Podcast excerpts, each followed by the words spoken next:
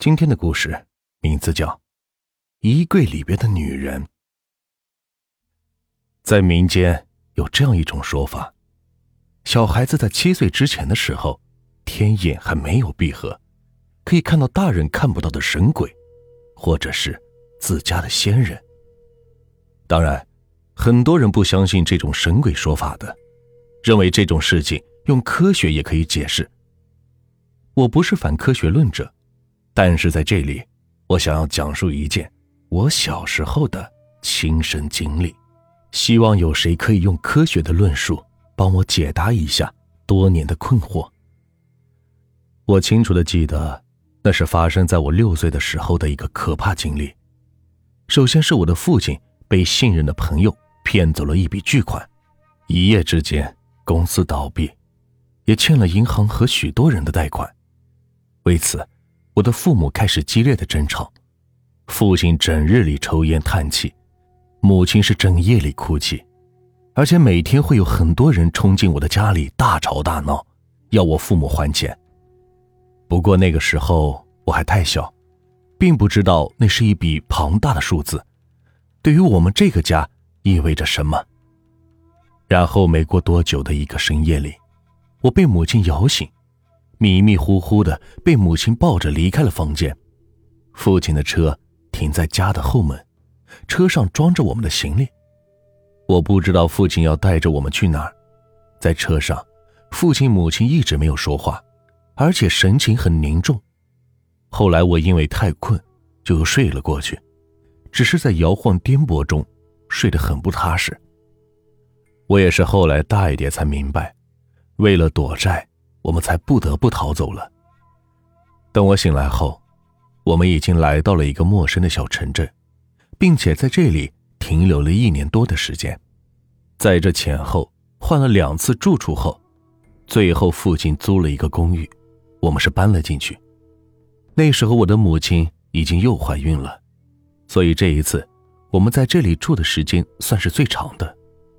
这说起来，其实我在第一眼看到那个公寓的时候。就很不喜欢那里，公寓很旧，大概有五层的样子，楼外面的墙皮差不多都掉光了，墙壁上是爬满了爬山虎，而且我也不喜欢房东那个老头，一双浑浊的眼睛毒辣辣的盯着你，说话也是恶声恶气的，脸上没有一点的笑容模样。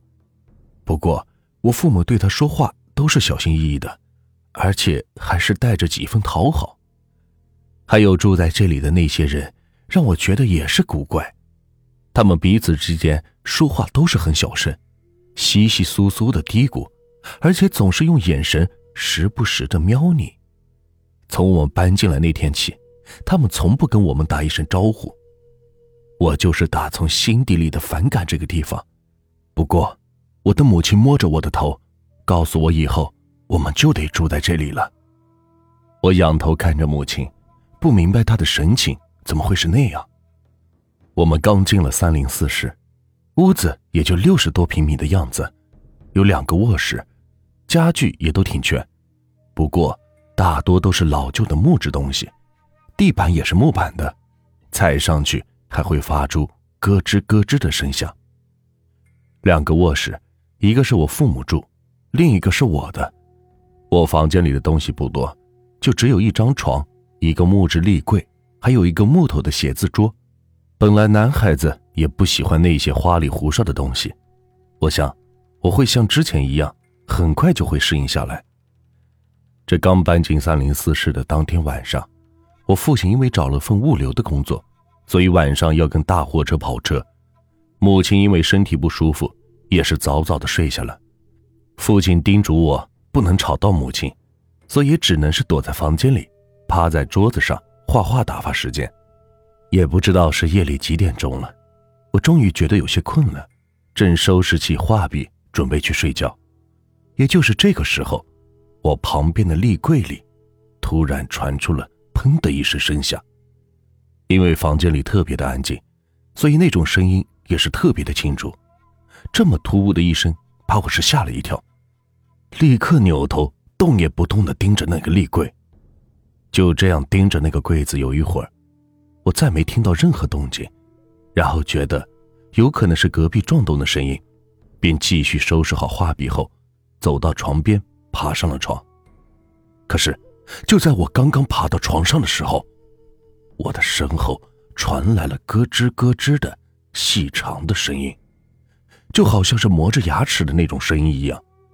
我立刻转头看了过去，然后就看到了正对床的那个大立柜，两扇门已经是一点一点的打开了，露出了一道狭长黝黑的缝隙。我很确定房间里没有风，而且那个立柜两扇门一直是紧闭着的，我碰都没有碰过。可是现在他的门自己是打开了，我一直盯着那扇门。还有那条黑漆漆的缝隙，然后开始感觉到害怕，看见那个缝隙的后面，好像有一双眼睛在紧紧的盯着我。我正在和那双眼睛对视着，可是我不知道它是什么。我所能想到的，就是一个六岁的孩子所能想象到的可怕的怪物模样，然后吓得是一头钻进了被窝里，用被子蒙住了头，躲在被窝里。一整夜都在瑟瑟发抖。我不记得后来是怎么睡过去的。第二天，我便把这件事情告诉了我的母亲，说我房间的柜子里有声音，但是我的母亲并不在意，对我说，里边也许是进了老鼠，弄出的声响。我也是只能相信了母亲的话。可是当天晚上，我坐在床上，再次看到那立柜的一扇门自己一点一点打开了。而且，这一次两扇门已经是打开了一大半。我很害怕，但是我告诉自己，那柜子里只是有只老鼠而已，所以我鼓起了勇气，深吸了口气后，慢慢的下了床，向着那个立柜，一步，一步的走了过去。我紧张的可以清楚感觉到自己的心脏在砰砰的跳动，眼睛也是不敢眨一下。死死的盯住那道黑色的门缝，它就好像是一个怪物的嘴，随时都有可能一口把我吞进去一样。然后我伸出了双手，我的手心里已经都是汗。我在终于触碰到了那两扇门时，立刻用力的一推，砰的一声，我将立柜的门用力的关上了，并且用身体死死的抵住了柜子门上，害怕的大口喘着粗气。直到我快平静了下来，而且以为只要是关上了柜子的门，就解决掉了。可是，就在我冒出这个幼稚的想法的时候，整个立柜突然“砰”的一声巨大的震动，就好像柜子里有什么用力的向柜子门撞击了一下一样，而且那股撞击几乎把我顶的是踉跄了一下。我再也控制不住的尖叫了一声，然后几步窜回到床上。又钻进了被子里，整个人是缩成了一团，一晚上都不敢向被子外看一眼。第二天，我告诉我的母亲，柜子里边一定不是老鼠，但是母亲只忙着给父亲做饭，并不理会我，所以我只能求助父亲。工作了一个晚上的父亲回到家后是倒到床上就睡，我摇晃着他，哀求他帮我打开柜子看一下究竟是什么。但是我的父亲不耐烦地翻了个身，最后突然一脚踹开了我，让我滚蛋，不要吵他睡觉。父亲那一脚把我从床边几乎是踢到了卧室的门口，我吓坏了，爬了起来都忘了哭。回头看到母亲正站在那儿看着我，我还是不明白，她为什么又会露出那样的表情。所以到了晚上，我把自己整个是藏在了被窝里，瑟瑟发抖。越害怕，越是睡不着，然后听到被子外面又传来了那种咯吱、咯吱、拉长的声音。我知道那个柜子的门又打开了，我不敢动，脑门上、身上都是冷汗，可被子里的空气就像是被我慢慢吸完了一样，我越来越透不过气，最终只能是一点一点的把被子掀开了一条缝。我大口大口的喘息着，然后越是害怕，越是忍不住的透过被子缝，向那立柜偷偷的看去。我看到了整个柜子门都已经是打开了，而且我还看到了柜子里悬挂着一个东西。确切的说，那是一个被吊着的女人，背对着我这边，长长的头发，穿着一身白色的、染满了红色鲜血的睡衣，赤裸的双脚，整个是挂在那儿，微微摇晃着，隐隐的还发出了咯吱咯吱绳子摩擦的声响。我是吓坏了，立刻又是蒙住了脑袋。而且这一次，我想，就算是我捂死在被窝里，也不敢再去看一眼了。天亮后，那立柜的门总是会关着的。可是我没有再把昨晚看到的柜子里吊着女人的事情告诉我的母亲或者是我的父亲，因为我隐约的意识到，他们不是不相信我的话，而是不希望我说出来。第四个晚上。我依然是一个人无助的承受着这种恐惧，看着柜子的门吱扭扭的打开了，看着那个吊在柜子里的女人整个在那是微微的晃荡着，然后直到她一点一点的转了过来。我看到的是一张血淋淋的、布满抓痕、苍白的脸孔，他的两只眼睛泛白，却又似乎是在盯着我，嘴巴外是长长的垂着通红的舌头。然后是突然，砰的一声，那女人脖子上吊着的绳子断掉了，她整个也是掉在了柜子底，而后来的事情，我就不知道了，因为我已经是吓得晕了过去。我房间的柜子里有一个女人，而且每一天晚上我都可以看见她，就算我不敢看，蒙在被子里，我也可以清楚的听到。她在床边的地板上爬动的声音，我不知道我是怎么从一个晚上又一个晚上熬过来的。大概也是因为她从来没有碰过我，或者是做出伤害我的事情，只是会站在我的床头，用她翻白的瞳孔一直盯着我。我也无数次的惊吓过度晕过去之后，渐渐变得神经麻木了。我叫她“柜子里的女人”。这样的事情说出来，也不会有人相信吧？因为就连我的父母也不准我提起。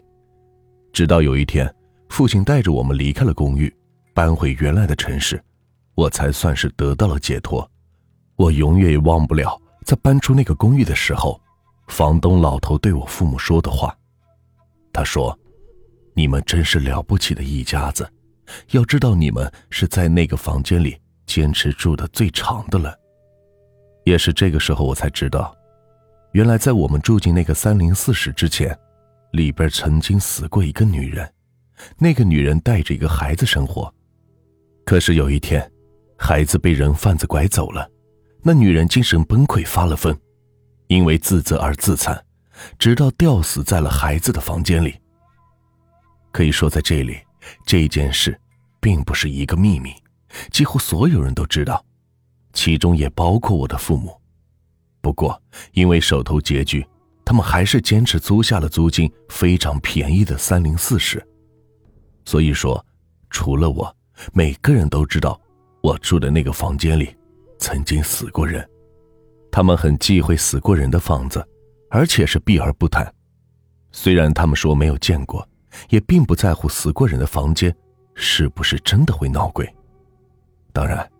关于这个，也只除了我，在多年以后的今天，我已经长大，也有了自己的家庭，有了一对可爱的儿女，而且有一天，我的小女儿在指着空荡荡的马路对面，对我说：“那里有个小姐姐在看着他笑。”我也会呵斥我的女儿不要乱说话，然后拉着她赶紧离开。我是相信小孩子的眼睛的确是可以看到那些东西的。关于三零四室所见到的那个柜子里的女人，也会忍不住时常想起来。我不知道多年以后那个老旧的公寓是否还在。在三零四，有一个老旧的立柜，每到夜深人静的夜晚，柜子的门就会慢慢的自己打开，然后一个悬挂在柜子里的女人，安静的看着。坐在床上的那个瑟瑟发抖的孩子。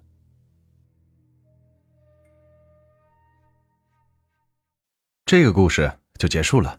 如果你们喜欢我的故事，就请关注和订阅吧。接下来呢，我会带来更多好听有趣的故事。感谢你们的收听。